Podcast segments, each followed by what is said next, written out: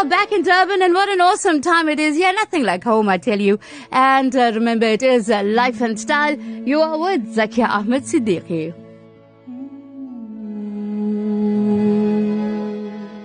57-year-old Zakia Ahmed Siddique was born in Chatsworth, south of Durban. The radio personality and mother of two has dedicated her life to a career in the media industry.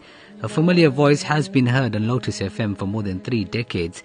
She now presents a show called Life and Style. The veteran broadcaster who followed her dreams from the tender age of 20 explains how perseverance and a positive attitude got her voice on air.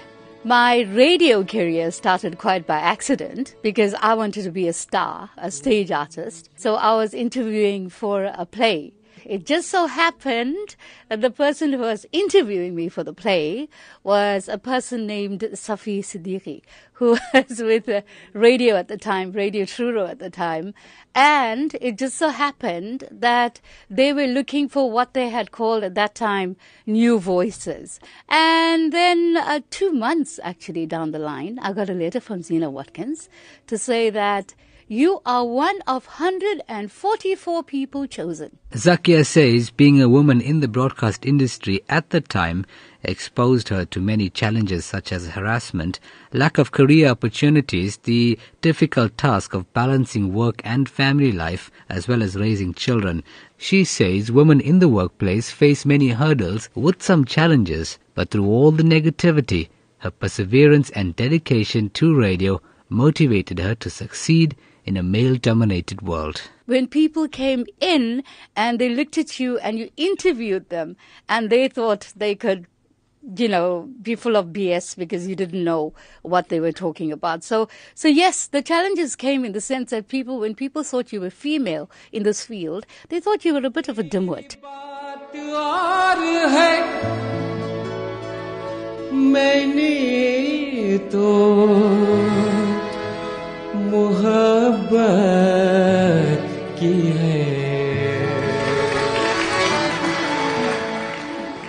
After overcoming many obstacles and breaking barriers, 30 years later, Zakia shares her struggle, which has become part of her identity.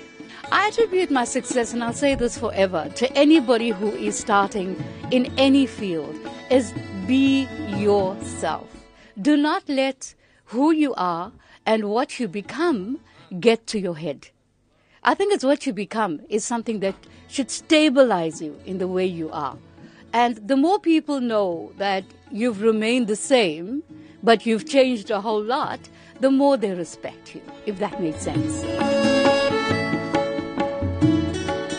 well, you know, the jive here is quite different. The vibe is quite different. Definitely. don't we all go that. On air, Zakia's smile is palpable and infectious, a trait which has earned her many fans. But her career has not been smooth sailing. She faced her toughest challenge when her husband died in 2012. Urdu poet, who was also Zakia's respected radio presenter, Safi Siddiqui, died after a prolonged illness. He was best known for his radio program Guldasta on Lotus FM. Siddiqui was also credited with writing the famous Qawwali song Allahu, sung by world-renowned Qawwali artist, the late Ustad Nusrat Fateh Ali Khan. Her loss has inspired her to become a champion for women's rights. I'm not going to go in there as a woman and just fight because I'm a woman. I'm going to fight the causes that need to. I always say this, and I say this to everybody choose your battles as a woman because the challenges out there are so, so vast. And everywhere you go, there is going to be the stereotype that you are a woman. How are you going to fight it? What are you going to do? You are going to acquire knowledge more so in the field that you are in, acquire that knowledge, never stop from the cradle to the grave and all of that. Never stop for as long as whatever anybody takes from you, the one thing they cannot take from you is your knowledge. Song was written by Safi Sahab, Safi Siddiqui. For those people who love, प्यार आशिक जो प्यार करते हैं खास इसके लिए है मेरे प्यार का फसाना न उठा She says that only after her husband died did she come face to face with the cold, hard truth about how women are treated in a patriarchal and male dominated society. It was all, yeah, this, that, that, I'm gonna fight, I'm gonna be liberated and all that, until I became a widow. I realized that it doesn't matter who you are. When you don't have a man at your side, that challenge is something I think you're gonna be fighting for the rest of your life. People take advantage of you, women are jealous of you, men think you're out there looking for a man. And this I, I realized so deeply when Safi passed on. And there I was alone, and I always thought that I was this very powerful woman who could stand up and say, hey, you know what, I don't need anybody. But then there comes a time when you wish that you had somebody. Unfortunately, there are so many women, so many widows out there, so many divorcees who are taken advantage of. Zakia has now formed a women's organization to help empower other women in a similar situation to the one she found herself in. I've come up with a women's organization. It's called New Network Empowering Women. And I'm hoping that through that organization, I can now use my own life's experiences, which is bitter, by the way, I gotta tell you. Uh, it'll be another interview altogether.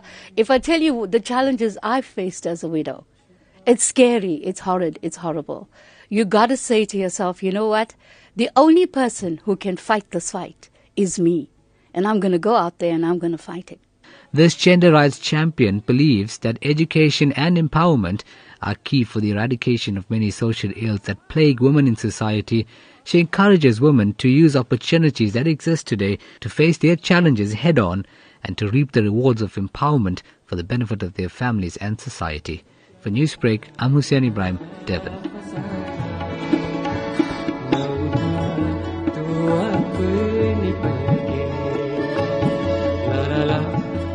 गलान Dhar